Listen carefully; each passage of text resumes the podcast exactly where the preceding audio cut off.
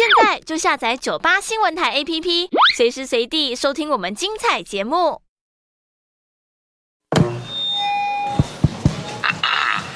训导处报告，训导处报告，选修易经、台湾史、城市运输、欧洲艺术史以及节气历法的同学们，现在马上到九八大楼集合，九八讲堂上课啦！这里是九八新闻台 FM 九八点一，欢迎收听九八讲堂，我是铭传大学历史老师骆芬美。我今天在节目中跟各位听众分享的主题是台湾人的时间观。哈，哎，这个题目，听众你觉得我要讲什么呢？啊，比如说，哎，现在是几点钟啊？那你可能说，哎，等一下，再两分钟，节目就要开始喽。OK，这个几分钟这个概念啊，就是时间的这个概念。到底是怎么开始建立起来？哈，今天就来讲这个故事给大家听啊。那我们现在大家很忙碌，尤其是住在北部啊，住在台北，哇，我们天天都是抓着时间在跑，对不对？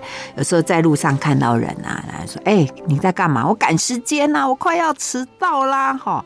那我们经常在学校也被教育说“一寸光阴一寸金”啊，“寸金难买寸光阴”，对不对？哈，那这一句成语哦是怎么来的？来，我们来说文解字一下哈。其实最早哈，这个“一寸光阴一寸金”，这是从唐朝诗人王贞白他的诗里面他说：“读书不觉春已深，一寸光阴一寸金”啊。那在明代的小说家罗茂登，他也有一篇呢，提到“可叹一寸光阴一寸金，寸金难买寸光阴。寸金使尽金还在，过去光阴哪里寻？”哇，时间就是金钱，哎，时间就是金钱，好可怕哈。那但是哈，我常讲说，有的人一寸金，一寸时间是一寸金。有人说我时间多的可以浪费哈，反正我的时间不值钱。OK 啊，我想现在大家很少人会觉得时间不值钱，因为时间过了真的就没有了。可是真正时间就是金钱这一句话，是美国人富兰克林他在两百多年前说的啊。那台湾人这个十分秒的这个概念。其实是在日本统治台湾之后才带进来，大概就一百多年。所以这个时间的概念呢，其实也是一种呃，要慢慢去涵养过来，对不对？那离现在一百多年了，所以如果你我们的准时程度怎么样哈，大家就知道这个文化的水平。OK，那台湾人最早这个计时工具的接触，其实是。河南人来的时候，他有用那个沙漏，哈沙漏，或者早期汉人呢来渡台，汉人他们会带着那一种香印，就是那一种用就是那种拜拜烧的香，他们把它做成一个特定的形状，然后他们就知道说烧到哪个时地方，大概就是差不多的时辰啊这样。那另外就是。早期我们知道有用那个日晷哈，那你知道如果你有去过北京紫禁城，他就看到一个日晷啊，就中央中原时间那个那个日晷。那早期清朝的官员也都是用日晷或者用蜡烛啊，他们会刻一些刻度啊。那另外就是航海的人，他们为了要掌握这个潮汐涨落的时间，他们会用焚香或者沙漏等等来计算。那台湾人开始接触这个西方人的时间观，大概是在一八六零年。那淡水还有高雄开港之后，那就有这个海关嘛，哈。那海关他们那个那个，比如说轮船要运输啊，发船时间呐，他们大概就是用呃周或者时来计算，哈。那等到大概在一八七八年，哈之后。那高雄的海关就第一次有进口的这个钟表，啊，然后之后在淡水啊、安平啊这些地方，就陆陆续续有钟表进来的一些记录。那有了钟表，人就会开始计算啊钟表时间。然后在那个刘铭传他被任命担任台湾首任巡抚之后，啊，在一八八八年他就实行了这个邮政的系统。那你知道邮政系统哈，他们就会开始就是会去设邮局啊，然后就会定下说啊，这个几几时要这个信要发出去啊，然后我从哪里寄到哪里，我几时送出去啊，几时会到哦，这也是一个有一个时间的概念，哈，有一个时间的概念。那后来呢？这个刘铭传他有设这个电线哈，电电缆线、电报线哈。那那时候，譬如说台湾的几个主要的城市啊，都有电报。然后台淡水到福州之间也有一些电报线哈。然后这个电报线哦的设置之后，哎，就是开始有了通讯。那开始有了通讯，就需要有了计算的时间。那我们知道刘铭传他又有开设铁路嘛？啊，铁路，铁路在一八九三年通车。那你有铁路之后，它有发车的时间啊，然后几时要发车等等哈，所以开始就会有了一些啊时间的一个一个计算啊。那有了一个时间的计算，哎，就有了一个新的工作时间的规范，对不对？早期农业社会什么日出而作，日入而息。那日出几点？每个人有时间呐、啊，我又不用一出兵我就马上起来工作，不用啊。那只要天亮了啊，我就出去了啊。天黑了啊，我就回来啊。那个时间就不会很精准，因为我自己可以抓一下大约的时间。可是你有了这个呃现在的这个电报啊，或者是说你有这个。啊，轮船要发船，甚至你火车要开车，哎，这个就有了时间，这种新的时间，那工作时间也就有了。所以那时候，像他们在电报局的员工啊，他们就采了三班制啊，一天分成三个班啊，每一次八个小时啊，你的八个小时你要怎么算？你是看什么吗？就是开始会有了一个一个时间表就会出来啊，或者是说火车来回啊几次。好啊，你几点要发？哎，万一你没有算好火车相撞，那这事情就大条了，对不对？那所以呢，这个透过这样的一些工具之后，哎，慢慢的这个时间的概念就开始出来了。那等到这个日本统治台湾之后。啊，那这个时间就更精准，因为我们知道这个，当然为什么是日本统治台湾之后？因为其实也是差不多在这个时间，全世界的这个标准时间才开始出来哈。呃，全世界的标准时间开始出来是在一八七一年，啊，是由美国在安特普召开了一次。国际地学会议，他们就通过了一个决议，哈，就是说全世界哈，呃，所出版的这个航海图里面，呃，要以格林威治为经度的零度，哈，这是一个，就从那个开始去计算，然后到一八八三年。哈，就在罗马召开了第七次的国际测量学会议，然后就认可说以格林威治作为划分时区的一个单位，而且作为零度经度的构想。然后隔年就是一八八四年十月，就在美国华盛顿召开了一个国际子午线的会议，然后在这时候制定了格林威治标准时间。一八八四年啊，那因为日本是全亚洲唯一参加的一个国家，所以后来我们在那个国际换日线就会用华盛顿跟东京之间的这个经度的关系来制定啊，所以这个也就是呃日本开始参加了这个国际时间的一个开始，然后等到日本统治台湾啊的这个之前。大概在一八八八年，那日本就正式使用了格林威治时间。所以等到他统治台湾之后，他就把这个时间的这个概念，就把它带进了他所统治的台湾，还有包括他统治的韩国啊，统统把它纳入了这个时间里面啊。这个就是台湾的一个进入所谓国际标准时间的一个开始。那因为开始的时候啊，就是为了。比较符合这个精准的时间，所以那个东京时间是标准时间，然后台湾跟韩国的时间叫做西部标准时间，大概就是日本比台湾快一个小时嘛，其实就是像现在一样哈。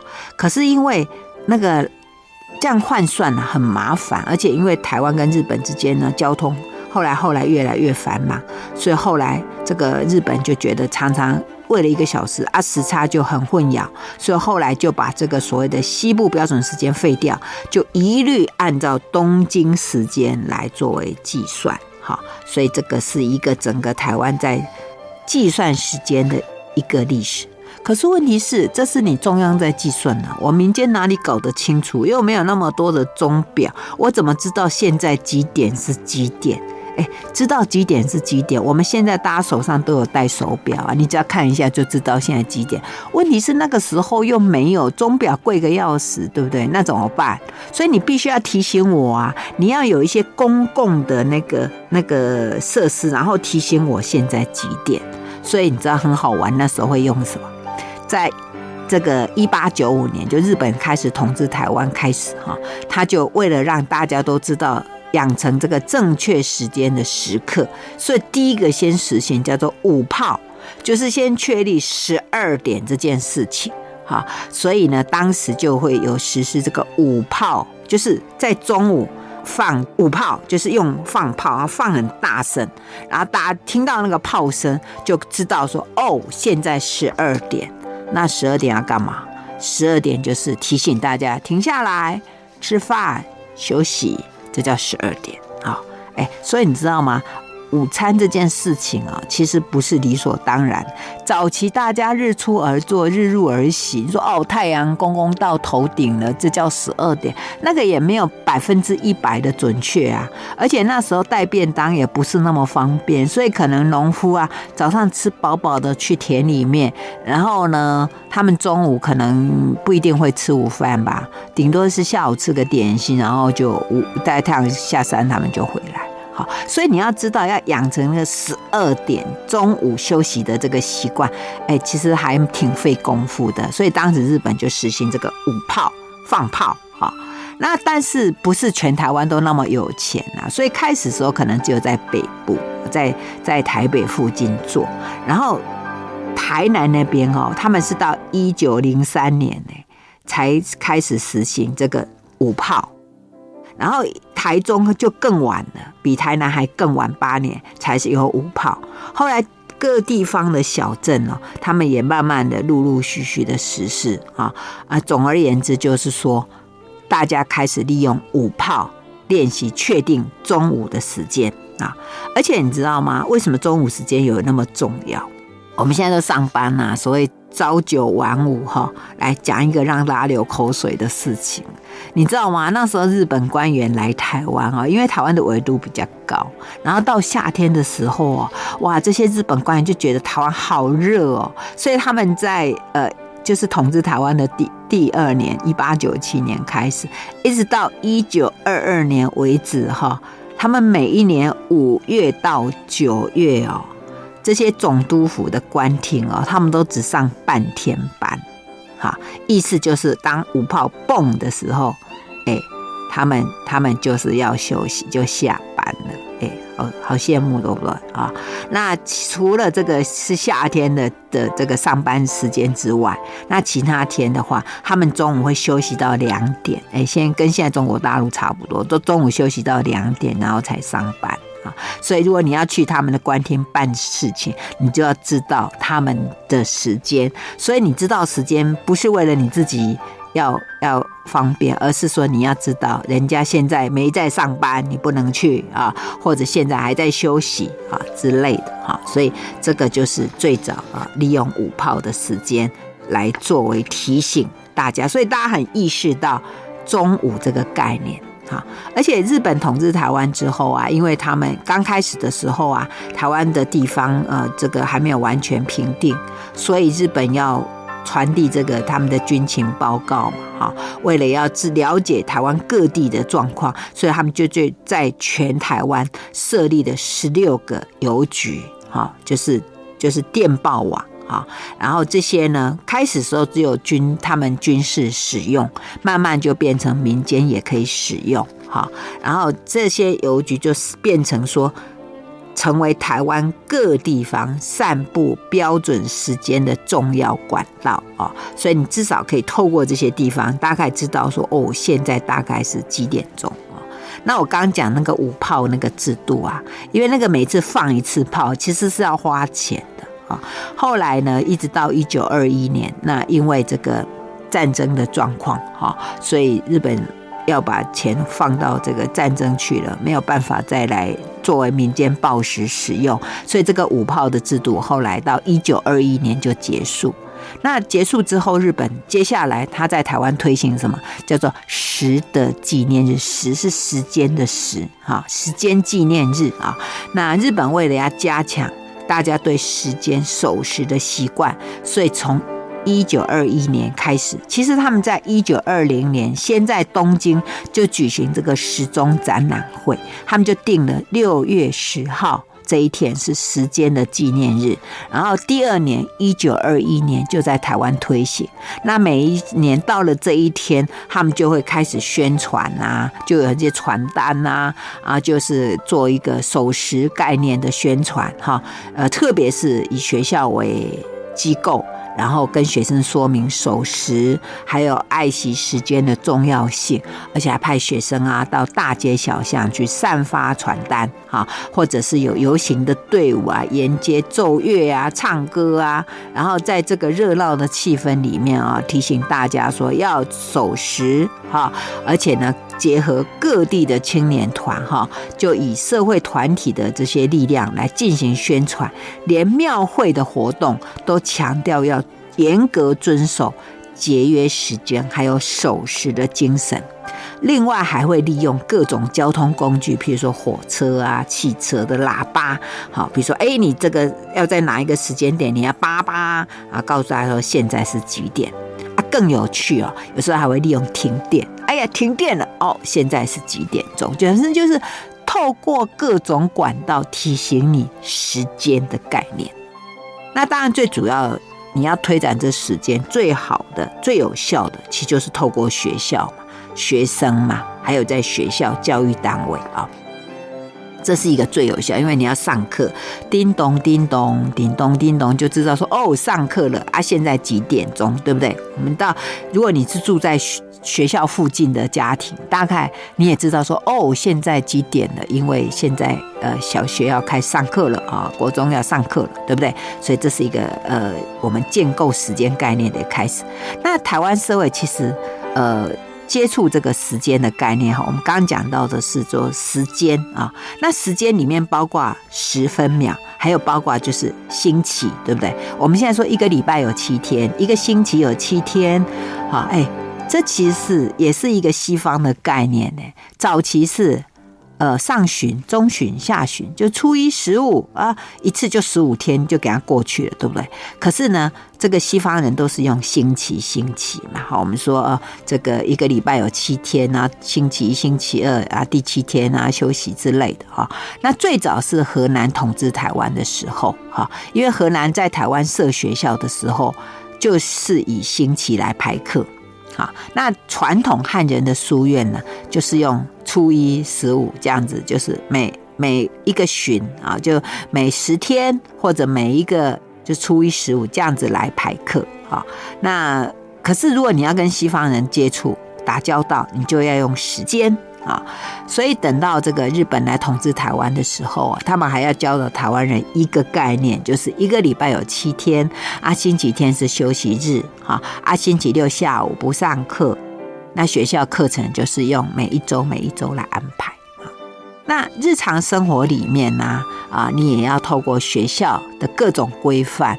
好，来养成学生遵守时间的观念。譬如说，他们如果有住校生，那就每天早上五点啊，五点半就要起床参加朝会。然后男校学生他们就要做体操。哎，日本女学生不用做体操哦，因为这个是体操是训练强健的体魄哈，所以是男学生才要。然后吃早餐，然后上课。那我们知道学校上课都是会手摇铃或者钟声嘛，啊，啊大概下午上课，呃，一般就十二点半开始，两点半下课。那早上当然一般来讲，大概就是类似我们现在大概八点上课嘛，哈，那这就是以前在学校的时候，而且日本对这个就是你如果是住校的学生，哇，你要严格遵守。比如说你要你出去，你回来，如果你迟回来，就会被罚跪挨骂，哈，就说你不遵守时间，这是很严重的啊。呃，那慢慢慢慢，因为这样，大家就会开始很在意时间。啊，而且除了这个生活习惯，你还呃会透过各种课程啊来教你认识时间啊。譬如说国语课本里面啊，就会有一些时间的词汇呀啊，比如星期几、早上几点钟啊这种词汇。那算术课呢，就教你怎么看钟表，而且学会钟表时间的运算。哈，然后进一步就是你要去计算啊这个这个时分秒啊，而且你知道吗？钟表时间不是十进位，对不对？我各位不知道记不记得你以前怎么学会看钟表时间？其实还蛮难的呢。我儿子以前小学时还因此被我揍了狠狠的一顿，因为他不会看钟表，我很生气。后来才想到一件事情，我没有给他买这种这种呃我们这种钟表，我给他买那个数字的，他当然看不懂啊，对不对？电子钟怎么看？怎么会计算哈？如果你的小朋友还在读小学，你要让他看会钟表，就是你要给他买一个。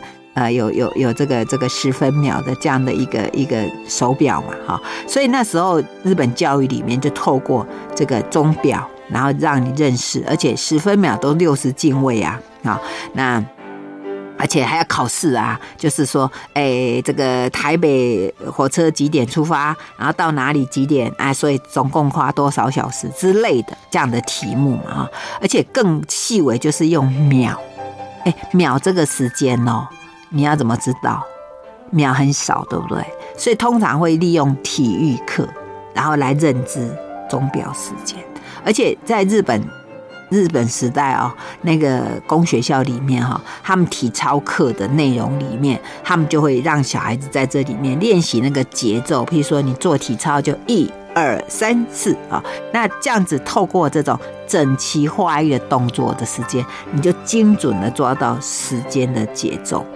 而且呢，再讲一个我们现在老师最羡慕的，我觉得现在应该加强，就是说你上课要教导学生要守时，所以上课如果迟到，就要从教室后面进来，啊，老师同意才可以坐下，啊，如果你要早退，要跟老师报告，你才可以离开。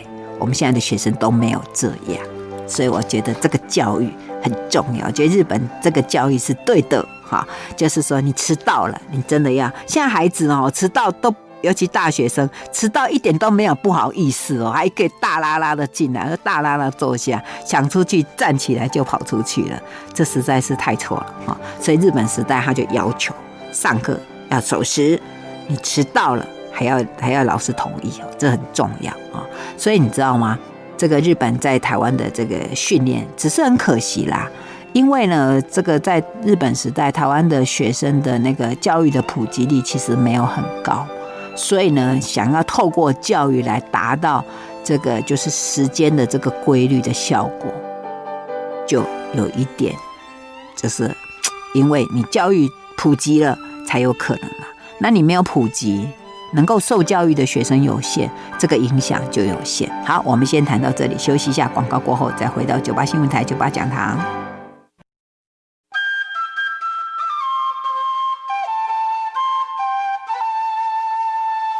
欢迎回到九八新闻台九八讲堂，我是洛芬美。我今天要在节目中跟各位听众分享的主题是台湾人的时间观啊。那我刚提到说，这个进入国际标准时间的，其实只有一百多年了。那日本统治台湾，因为因为日本他们已经加入了这个世界标准时间的范围，所以他们就把台湾导入了这个标准时间的这个范围之内。那开始透过教育啊，透过一些生活啊，然后来教导台湾人怎么进入这个时间的这个观念啊。那我们刚提到说，主要是在学校，学校是一个最好的一个训练时间，因为你。要上课要准时，那所以你就要在意现在是几点钟哈。可是那时候钟表没有那么方便呐，而且又很贵，早期买个表很贵嘛，所以呢就要透过这种公共的敲钟啊，大概就知道说哦，现在是几点钟啊，所以你上课绝对要准时，对吧？当时的状况是这样。那除了学校之外，那当然就透过社会教育了哈。包括就是说，哎，一些社会上的中年人啊、成年人啊，哈，因为以前你受教育的人口有限嘛，所以如果只有受教育的人有守时是不够啊，所以你怎么样透过呃这个广泛的一种社会的参与。去推广这个时间观啊，所以像日本他们呃在统治台湾的时候，他们就有什么部落振兴会啊啊，比如说他们会要求呃台湾人去更改一些风俗啦，然后推广那种呃，比如说这个日本的皇国的概念呐啊，甚至呢他们要呃民间呐组成什么呃这个这个女妇女部啦、青年部啦、少女部啦、少年部啦等等这一种所谓的部落。或振兴会，然后在这里面，他们就会强调，就是说，哎，你的这个公民素养啊，啊，强调这个日语的普及啦，生活的改善啦，啊，另外就是说，哎，你要去呃，就是。增加你生活的清洁啊，大扫除啦，哈，透过这些活动，然后也在这里面呢，就慢慢的把这个时间的概念就把它放进去啊，比如说你要参加，你就要守时啊之类的。另外就是透过这种公共交通系统啊，呃，你知道吗？你要赶公车，特别是要火车，哈，呃，那你一定要守时，不然火车就开走了。好，所以当时日本因为他在台湾就把这个纵贯铁路都修好了哈。台湾的纵贯铁路全线通车是在一九零八年，然后纵贯铁路全线通车。那当时的铁路哦有好几种，一种就是主要就是像我们的台铁的那个纵贯铁路。那另外一种就是民间的，像台糖小火车哦，呃，中南部的人比较有印象，就是那个坐那个台糖小火车的那种印象哦，呃，也是很重要的一个呃交通工具。然后也在那里面呢，就可以呃，因为你要赶那个小火车啊。另外以前还有一种火车叫手压的哈，就是就是用手压着这样子，然后可以可以跑的哈。那这也是早期的一种交通工具。那因为台湾的西部哈，大概慢慢透过这些，不管是呃所谓的这个铁路局的，好，就是我们现在铁路局的，另外就是台糖的，哈，这种小火车就变成了一个很紧密的交通网。那你知道那个火车啊，就会按照那个时刻表，有吗？我们那个。一直到现在为止，我们去看你要搭火车，你还是要看时间表嘛，还有上行下行，哈，而且那个时那个时刻表告诉你很好玩，那个时刻表其实从日本时代、日据时代一直到到现在，就是那个时刻表的设计，而且时刻表你绝对要准时，对不对？因为他会写说台北出发几点，然后到台中几点，彰化几点，对不对？那你要跟对跟人家说啊，我要搭几点的火车啊，几点到，人家要来。接你呀、所以搭火车时刻表就会很准时。那因为要很准时，那你当然你就非要守时不可。好，这是一个。再一个呢，当那火车不开始走的时候，大概附近的人就知道现在几点了，因为几点的火车出发了。哦，大概那个就是变成一个报时的工具啊，这就促使的这个。住在铁路沿线的人也接受这个标准时间的概念，而且呢，你知道吗？因为有了这个紧密的铁道网，这人民众的生活也很大的影响。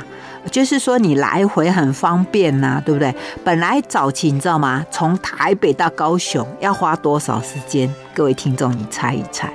最早要花十一天呢，你要花十一天才从台北到高雄。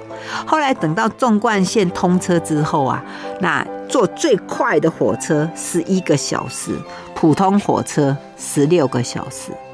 我们现在多久？我们现在好快，对不对？高铁哇，好快，一下子你要到高雄，你一天来回啊，可以好多次了，对不对？哈，所以你知道吗？这个。交通工具哈的方便，其实给大家的生活带来一个很大的影响。所以当时哦，大家因为这样的快速的交通工具，那区域之间的交流就变得很方便，而且大家就开始会去计算啦。如果我从台北要到北港去进香，那我要坐火车，比如说要坐火车坐到斗南，斗南再换那个小火车坐到北港，然后第二天再从这样回来，再回台北还可以吃晚餐。所以呢，大家看准时间。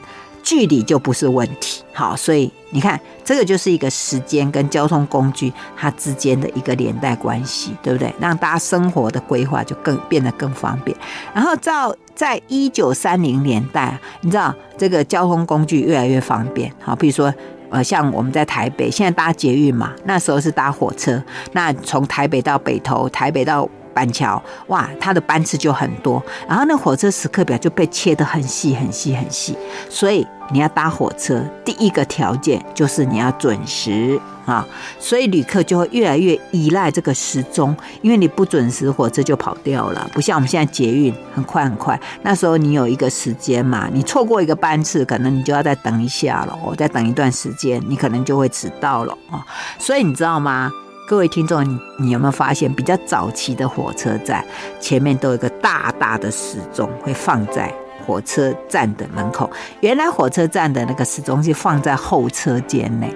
可是后来大家发现，你放在里面干嘛？当然是要放在外面啦。好，所以现在还保留下来很好的那个新竹火车站外面就还有一个大大的那个时钟在那边。好，所以我们在街道上，所以那时候很多的那个店家，他们就会放一个时钟放在外面啊，让人家看。那大家手上没时钟没关系，你出去哎就知道哪一个哪一个。我们现在越来越少店家会把时钟挂在外面了，因为现在搭手表都很方便。以前都要依靠那种。公共的时钟，哈，然后这个就很方便，所以那个时候啊，铁路啊、汽车啊、电报，还有这种行驶工具，都变成了非常快速的，让大家可以知道时间的工具。讲一个有趣的事情，让大家知道，哎，你知道吗？台湾什么时候开始有汽车？哈，台湾第一部的这个进口汽车是在一九一二年开始。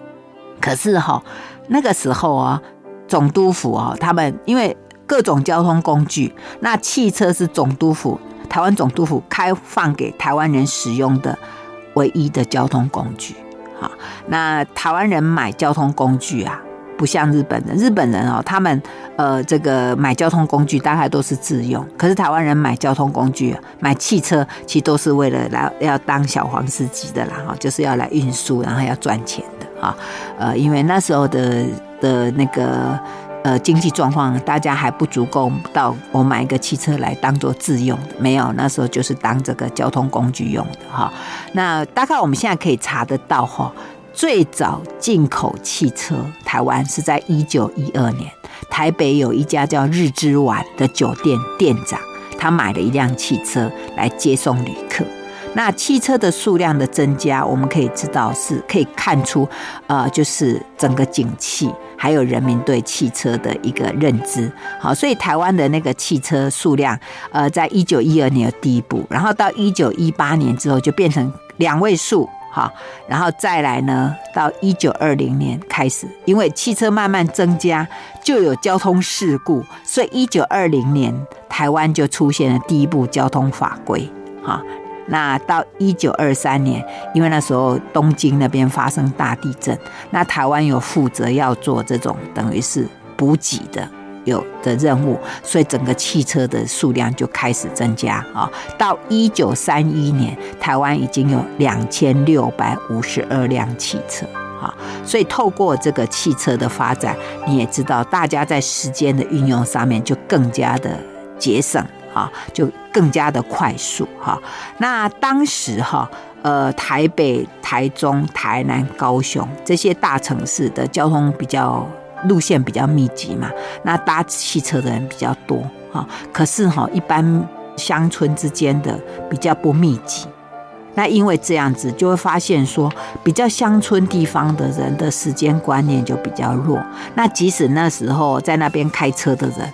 呃，他们也不太有责任呐，哈，因为反正大家时间观念也不是很强，所以他也呃也不会认为应该准时发车，他也不会应该准时这个就是拖拖班的、迟到的，哈，呃，甚至有时候说啊，乘客太少了，我就不发车了，哈，所以你知道吗？虽然你掌握了汽车的方向盘。但是你也有时间的观念、时间的习惯。哎，你司机不准时，那我不能准时搭车啊，这个时间观就太弱，对不对？所以你知道吗？这个开车的人，尤其这个公车司机，他的时间观非常重要。如果他不准时，我们所有都不用谈。哦，这是在城市还有搭车的。另外就是台湾的民间农民，最主要是透过那个。工厂的纪律来认知时间。好，我们先谈到这里，休息一下，马上回来。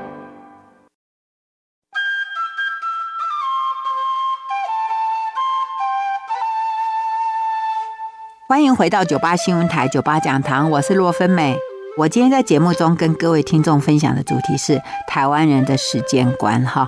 我们现在被时间抓得很紧，每个人的手表挂在手上，然后呢，看到人都匆匆忙忙，人家问你在干嘛？我在赶时间啦，我没时间，好可怜，对不对？我现在最想要。能够有一天把手表丢掉，然后呢，管你几点是几点，我可不可以睡到自然醒？好难，对不对？所以你知道吗？时间观的建立真的不是太好玩。如果现在还没有时间观，真的也是不错的事情。不过老板一定不想要这样，对不对？OK，那所以这个时间观进入台湾其实才一百多年哈。那我刚刚讲说，日本统治台湾开始就建立了台湾人的时间观。那当然在城市。在学校附近，OK。那再一个影响台湾人时间观，你猜是什么？其实台湾密集的糖厂工，啊，这个因为日本来台湾以后就发展了这个糖业。那在糖业你要上班，哎，那日本人他们在糖业公司就用水螺声，哈。追雷啊，声，所以台湾有很多人讲说，哎呀，单追雷哈，其实就是指那种嘤哟嘤哟嘤哟那种声音。那早期在台湾的糖业公司，他们就是用那种声响啊，那种声响是什么声响？我问过好多人，很多老辈都忘了，他说什么知道有追雷啊虾，可是追雷啊虾是什么虾？我有问一个台湾糖业文化协会的黄嘉义先生，他跟我说，其实早期糖糖厂的这个水螺声哦，就是跟后来那个空。气警报那个声音是一样的，可是因为后来因为战争的关系，为了怕被混淆，就把那个声音就取消掉了哈。所以总而言之，就是因为那个糖厂很吵啊，那个那个机器在响，所以你要你要作为那个报时的那个声音就要很大声哦，就要很大声，然后周围附近的人都听得到哦，就知道说哦，上班时间、下班时间。所以不再用大家的生理时钟啦，而是按照那个水螺声来响。所以连住在那个糖厂附近的人哈，呃，即使你不是要去上班的，你大概听到那个声音就知道说，哦，现在是几点钟哈。所以这个很重要啊。所以我记得我小时候，我我我们家住的那个那个小镇上面，早上七点钟，它都会有一个那个广播。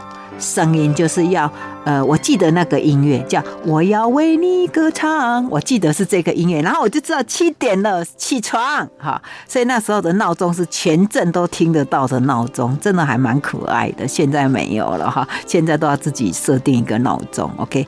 那以前我猜想，那个糖厂附近应该就是这样的效果。那那时候因为有这个声音，所以你知道当时的工作时间就按照这个来生。可是很可惜呀，老板知道几点到几点，老百姓你工作的人不知道，所以老板如果把那个声音拉长，譬如说他。他弄个十小时，你也不知道，你以为声响啊下班，你不知道你一定被剥削两个小时去了，对不对？所以自己没有手表是很吃亏的。不过当时没办法哈，那时候声音声响控制在老板的手里。OK，那当时只要所谓公共的糖厂啦，或者是专卖局的工厂啦、矿山啦、制茶厂，大概都会用类似这样的声音来提醒。好，那那时候大概上班的时间哈，譬如说早上五点到晚上八点，好，大概二十个，也有这种上班小时哎，真的很可怕啊。那不过那时候就是有一些规定，就日本人来之后，他们就会有一些有一些休假的一些时间，譬如说，他们每一年大概会有十三天是特定休假日，譬如说，呃，这个。所谓的年始假，就是一开一年开始，他们十二月二十九号到一月三日有六天的假日啊。另外有纪元节、天长节、什么雍人表彰啊，那个慰安会日，然后史政纪念日、台湾神社祭明治节、大正天皇祭，总之就是有特定的假日哈。另外就是每个月可以有。两个星期日是临时特别休假日，哈啊，另外就是一年里面有几个休假日，总而言之就是会有一些呃特定的假日，哈。那因为那时候工业劳工人数比较少，那大部分人的这个生活步调都比较的缓慢，其实没有什么休息或者休闲的概念，所以你说一个礼拜工作呃六天休息一天，对大部分人的来讲。星期天的意义是什么啊？不是休息日，是没有收入的日子啊。所以这是当时人的概念啊。那另外就是说，呃，这个日本他们为了加强台湾人的卫生文化的概念，他们通常会在休假日安排什么大扫除啊，还要共同的体操啦，啊，而且你知道吗？这个很有趣，就是早上要提醒你起床。他们也会有一个共同的时间把大家吵醒哈。然后当时日本统治台湾，他们就会有一个阶段性哈，比如说在一九一六年的四月，他们就要庆祝统治台湾二十年，就在台北举办市政二十年这个呃什么什么劝进共进会啊，然后就吸引很多人来参观，然后他们就要特别的去啊做一些宣传。啊，那那时候日本特别要宣传台湾什么，就是说，哎，台湾的山林之美，哈，所以他们就要办很多的博览会，然后请大家来台湾参观呐，然后推展台湾的那个就是观光业，哈，而且他们还在台湾就设立了这个。国家公园，我们现在的国家公园的整个规划，其实是日本时代规划出来，包括说什么这个阳明山国家公园啦、阿里山国家公园啦、泰鲁阁国家公园，哈，所以当时这个日本还会编哈，就是说，呃，你来台湾的，呃。有赏，你从淡水、碧潭，然后你要怎么去啊？铁道部就会设很多的路线啊，然后你欢迎你们在周末的时候来这边玩。呃，工作六天，休息一天。那休息一天，我们刚刚讲说，台湾人说哦，休息一天就是没有收入的日子。日本说不是，休息一天就是你要出来旅行，你要出来玩啊？怎么玩？怎么旅行？他们就会设计一些旅游景点，包括说，哎，还哪里可以去看电影？哪里可以去参观？美术馆之类的，然后让大家慢慢建立说六天休息一天，六天休息一天这样的概念哈。那我刚刚讲一个很有趣，说，哎，你知道吗？我们现在在听广播，对不对？广播什么时候开始？你知道吗？这个其实台湾的广播开始是在大概到一九二五年才开始，哈，开始收音机问世了，然后呢？透过收音机，其实可以建立大家的时间观。日本最知道用这一个部分，哈，用广播事业开始，哈，所以在台湾统日本统治台湾的第三十周年的纪念日的时候，他们就开始推行台湾的广播，哈，呃，在一九二五年的时候就开始推行，哈，那这个推行之后，大概到一九二八年就正式在台湾。那随着这个。